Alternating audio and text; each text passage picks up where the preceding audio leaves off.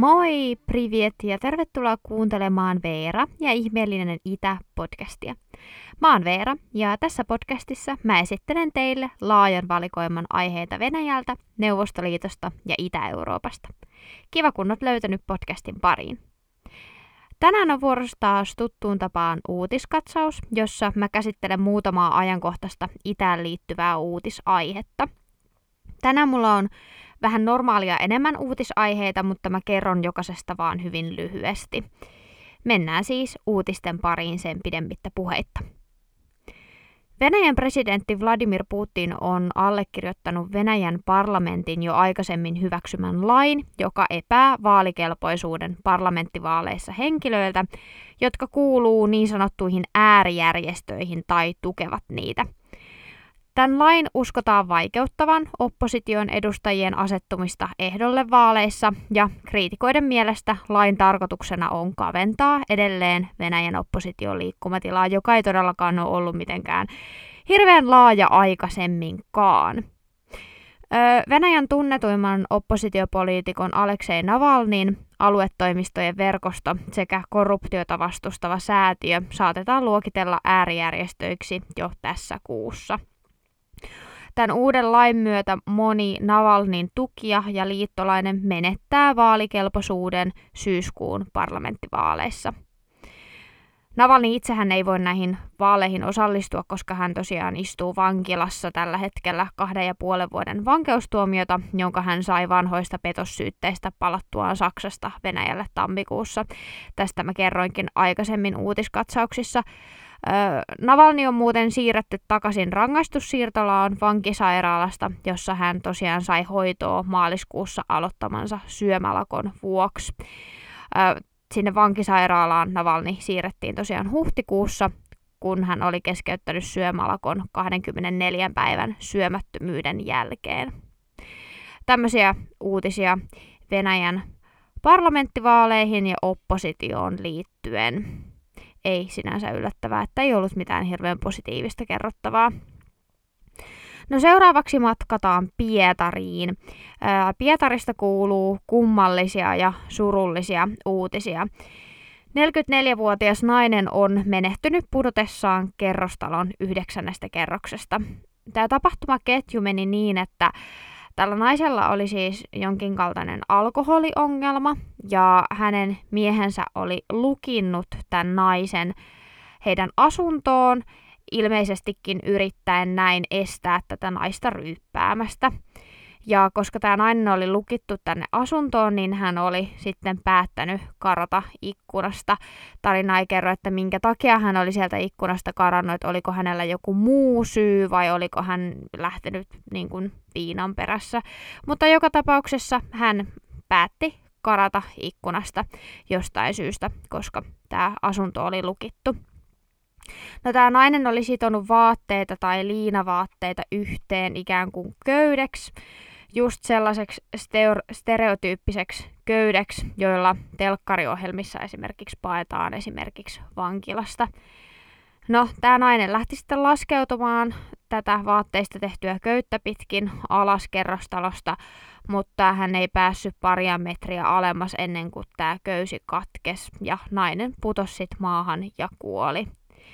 Tämä on tosi surullinen uutinen, surullinen juttu ja tosi surullista, että mitä alkoholi saa ihmisen tekemään. Toki en ole siis varma, että oliko nainen nyt lähtenyt sieltä asunnosta nimenomaan alkoholin takia vai oliko hänellä esimerkiksi joku hätä siellä, mutta joka tapauksessa, että, että tiedossa oli, että jonkinnäköinen alkoholiongelma hänellä oli ollut ja mies oli sitten sen takia hänet sinne asuntoon lukinnut.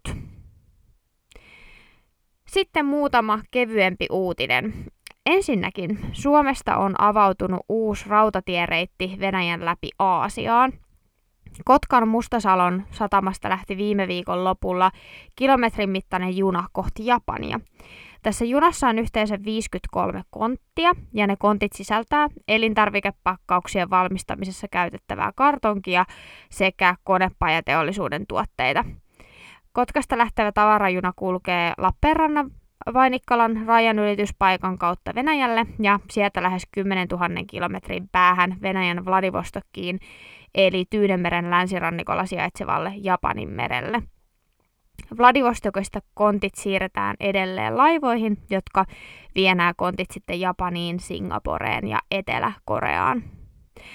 Tästä Kotkasta Japaniin suuntautuvasta reitistä on tarkoitus tehdä ihan säännöllinen ja seuraava juna lähtee heinäkuussa ja lokakuun alkuun mennessä näitä junia on tarkoitus lähteä jo 20. Suomesta on ennenkin lähtenyt kyllä junia Aasiaan, mutta ne on kaikki lähtenyt Helsingin Vuosaaresta ja Kotkasta junia ei aiemmin Aasiaan ole lähtenyt. Ja tämä Kotkasta lähtevä reitti vastaa erityisesti nimenomaan teollisuuden tarpeisiin. Kotkasta lähtevä reitti painottuu erityisesti metsä, kone ja kemikaaliteollisuuden käyttöön. Ja Kotkassa on tosiaan myös kemikaaliterminaali ja tämän vuoksi reitillä liikkuu myös vaaralliseksi luokiteltuja aineita. Seuraavaksi kevyt ja kiva uutinen pohjoiselta jäämereltä. 28. toukokuuta Venäjälle kuuluvan Jamalin niemimaan lähellä kulkeneen venäläisen jäänmurtajan Aleksander Sannikovin miehistön jäsenet näki yllättäen läheisellä jäälautalla liikettä, ja tarkemmin katsoen he havaitsivat, että kyseessä oli valkoinen koira. Tämä koira näytti hätääntyneeltä, eikä pystynyt myöskään kävelemään kunnolla, koska terävä jää oli rikkonut sen käpälät. Tämä koira oli jumissa siellä jäälautalla, koska se ei olisi pystynyt uimaan lautalta maihin. Ja lisäksi se oli vielä vaarassa jäädä muiden laivojen alle siellä jäälautalla. Tämän takia miehistö sitten päätti nostaa koiran turvaan alukselle. Myöhemmin paljastui, että tämä yksivuotias aikakoira oli karannut jo viikkoa aikaisemmin läheisestä kylästä jäälle. Ja mä ymmärsin, että tämä jäälautta oli ehkä jotenkin niin kuin irronnut, koska se koira oli päätynyt sinne jäälautalle, mistä se ei pystynyt enää uimaan pois. Eli jotenkin sen on sinne pitänyt päätyä, niin luultavasti se jäälautta oli jotenkin sitten irronnut. Ja koira oli jäänyt sinne lautalle. Ja tosiaan tämän yllättävän jäänmurtajan tekemän pelastusoperaation ansiosta koira sitten pääsi kotiin omistajiensa luokseen. Ja vaikka toi koira oli ollut viikon ajan itsekseen loukussa jäälautalla, missä tuskin on hirveästi mitään ruokaakaan, niin se välttyi kyllä onneksi suuremmilta vahingoilta, että sillä oli vaan tullut tassuihin niitä raapaleita jäästä, mutta hän pääsi sitten lämpimään kotiinsa vaan näiden muutaman naarmun kerran. Voisi sanoa, että aikamoinen tuuri kävi koiralla, ja tämä tuli kyllä jotenkin, tästä tuli hyvä mieli tästä uutisesta. Sitten ihan viimeisenä mä annan taidennäyttelyvinkin.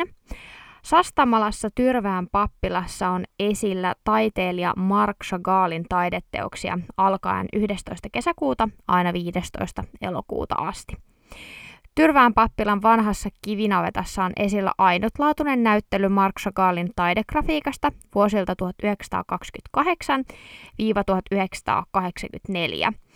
Kyseisiä teoksia on näytillä vaan harvoin. Monet teokset on esillä itse asiassa ihan ensimmäistä kertaa ja näyttely esittelee Chagallin taidetta yli 160 teoksella, eli hyvin laaja näyttely on kyseessä. Sisäänpääsymaksu on vaan vaivaset 5 euroa. Sitten mä voisin muutamalla sanalla kertoa Mark Chagallista ja siitä, että minkä takia mä hänen taiteen taidennäyttelyä tässä mainostan. Mark Chagall syntyi siis vuonna 1887 Vitebsk-nimisessä kaupungissa Venäjän keisarikunnassa juutalaiseen perheeseen. Nykyään toi Vitebskin kaupunki on osa Valko-Venäjää. Chagallin syntymänimi oli itse asiassa Moise Segal, joka sitten venäläistettiin muotoon Mark Zakharovich Shakalov ja edelleen muotoon Chagall. Chagallin perheen isä oli sillikauppias ja lapsuuttaan Chagall piti onnellisena, vaikkakin köyhänä, ja kotikylän muistot esiintyykin usein sitten hänen taiteessaan. Suurimman osan elämästään Chagall kuitenkin vietti Ranskassa. Vuonna 1941 hän pakeni natseja Euroopasta Yhdysvaltoihin, mutta palasi myöhemmin sodan päätyttyä sitten takaisin Eurooppaan. Chagall kuoli Ranskassa vuonna 1985 kunnioitettavassa 97 vuoden iässä. Chagall on tosiaan yksi viime vuosisadan tunnetuimpia taiteilijoita, joka teki kuvituksia yli sataan kirjaan. Tieteellisiin kirjoihin tehdyt kuvitukset on taiteilijan vähiten tunnettuja teoksia ja monia niistä ei ole koskaan tosiaan laitettu esille. Chagallin teoksissa yhdistyy muistot, symboliikan piirteet sekä henkilökohtaiset kokemukset. Ja hänen maalauksilleen ominainen värikkyys ja lämminhenkisyys on tehnyt niistä varsin pidettyjä. Me itse asiassa puhuttiin Sakalista yhdellä taidehistorian kurssilla toissa keväänä, joten munkin on nyt kyllä pakko käydä katsomassa toi näyttely ja samalla käydä tutustumassa hieman Sastamalaan. Tässä oli kaikki tämän viikon uutiskatsauksen uutisaiheet. Kiitos kun kuuntelit tämän katsauksen. Jos haluat, voit seurata podcastia Instagramissa nimimerkillä at ihmeellinen itä podcast. Palataan ensi viikolla uuden jakson merkeissä. Moikka, pakaa!